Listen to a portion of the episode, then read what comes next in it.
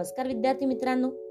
ऐकू आनंदे संस्कार गोष्टी या आपल्या उपक्रमात मी कस्तुरी कुलकर्णी तुम्हा सर्वांचं हार्दिक स्वागत करते.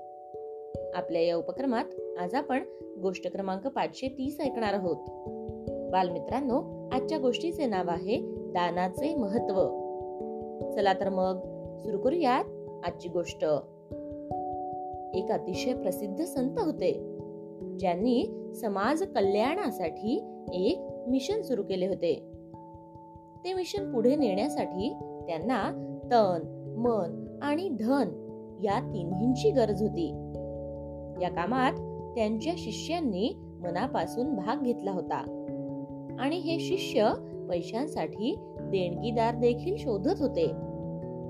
एके दिवशी एक शिष्य कलकत्त्याला पोहोचला जिथे त्याने एका दाता सेठजींचे नाव ऐकले. हे जाणून शिष्याने विचार केला की या सेठजींची गुरुजींशी ओळख करून देणे योग्य होईल. आपल्या समाज हिताच्या कार्यात हे आपल्याला दान करतील.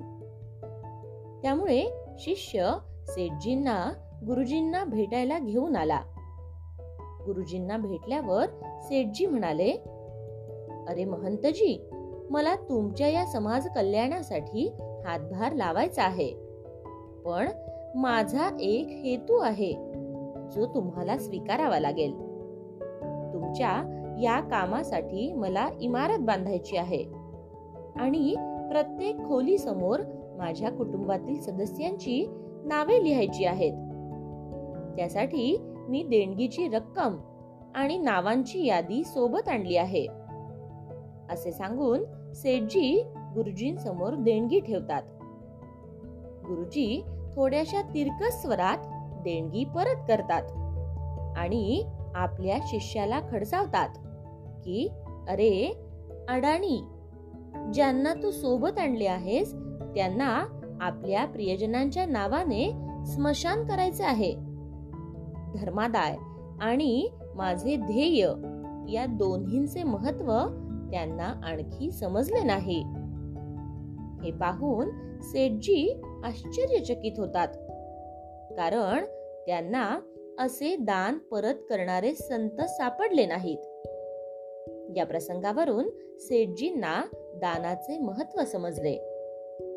मग काही दिवसांनी त्यांनी आश्रमाच्या आवारात श्रद्धेने हवन केले आणि निस्वार्थ भावनेने दान केले.